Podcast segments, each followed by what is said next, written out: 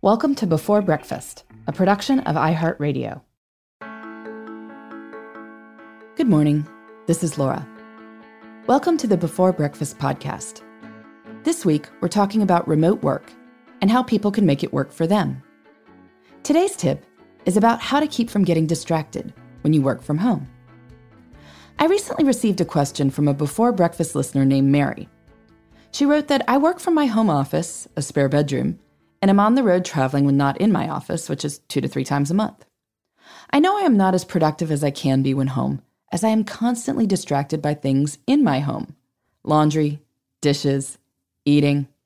I find myself working a really long workday into the evenings to get my daily work complete." She asked if I could suggest a structure to help with this problem.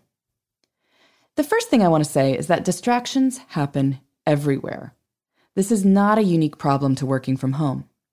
In offices, people get distracted by other people's phone calls and by chatty colleagues. They waste time doing things that look productive, even if they're not. Indeed, I'd wager that the distractions of offices far outweigh the distractions of laundry. In any case, I'd like to point out that Mary's work gets done. The distractions mean she just cuts into personal and family time rather than failing to deliver on what she said she'd do. I think this is the case for most people who work remotely. So my advice on dealing with distractions is given in the spirit of helping people who do work remotely maintain a good work-life balance, rather than as a general concern that people who work from home are slacking. My first suggestion is to be proactive about your schedule. Map out your intentions for the day. What work tasks do you need to tackle? When do you plan to do them? Distractions often happen when we're figuring out what to do next. If you know what you plan to do next, then this isn't as big a problem. This schedule mapping can also help you figure out when you're done for the day. If you've done what you assigned yourself to do for any given day, then you are done. You can call it quits and go do whatever you want, laundry or anything else. It also might help to create a schedule for the home tasks that tend to distract you. Then you can assign these tasks to set times, possibly as consciously chosen breaks during the day. So for instance, if you wanted to do laundry on Mondays and Thursdays, you might put in a load right before starting work, then move it to the dryer at your mid-morning break. Then you could put it away during a planned lunch break.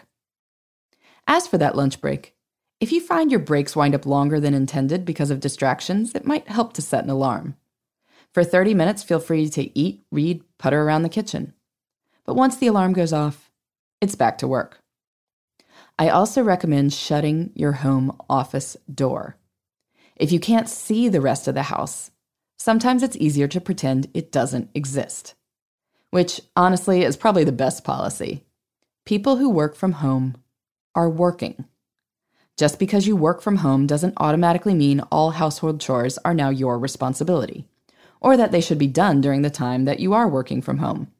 And you can give this same answer to anyone who thinks they're entitled to your time because you are working from home. No, I cannot walk your dog. No, I cannot wait for your delivery person. I will be working then. No need to explain any more. Spend your work hours focused on work, and you can get done earlier. Then you can use that time for whatever you want. Listeners, if you work from home, how do you make sure you don't get distracted by household chores? Feel free to email me your suggestions at beforebreakfastpodcast@iheartmedia.com. In the meantime, this is Laura. Thanks for listening, and here's to making the most of our time.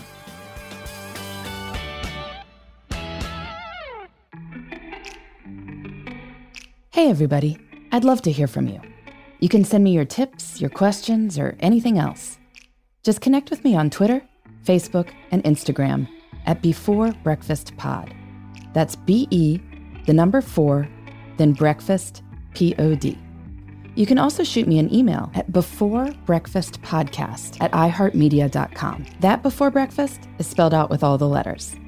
Thanks so much. I look forward to staying in touch.